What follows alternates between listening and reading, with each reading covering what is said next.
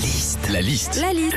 La liste de Sandy sur Nostalgie. Les réouvertures des, des frontières, le trafic aérien qui reprend aussi avec les vols qui repartent à la hausse. hein. Qu'est-ce qui se passe quand on prend l'avion avec Sandy? C'est parti. Bah déjà, quand tu rentres dans l'avion, t'es obligé, quoi qu'il arrive, de passer par la classe business pour rejoindre ta classe économique. Franchement, c'est hyper frustrant, Philippe. hein. Tu passes devant des gars qui ont un joli plaid, une trousse de toilette et une petite coupe de champagne. Toi, t'arrives à ta place, t'as un sac à vomir. Quand tu prends l'avion aussi, ce que t'as toujours un petit peu la phobie parfois de le prendre et chaque bruit te panique. Hein. T'es là, c'est quoi ce gling-gling? Ah ça c'est pour attacher sa ceinture. C'est quoi qu'a cogné Ah ça c'est le chariot des boissons. Et ça, ça c'est quoi ça C'est un réacteur en flamme Ah non non non, ça c'est juste Jean-Jacques qui a tiré la chasse du sanibroyeur.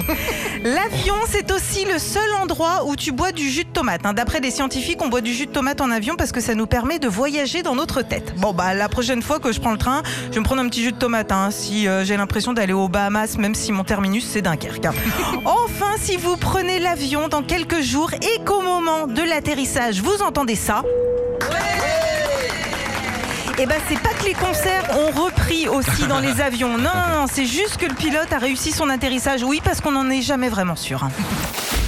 Retrouvez Philippe et Sandy, 6h-9h sur Nostalgie.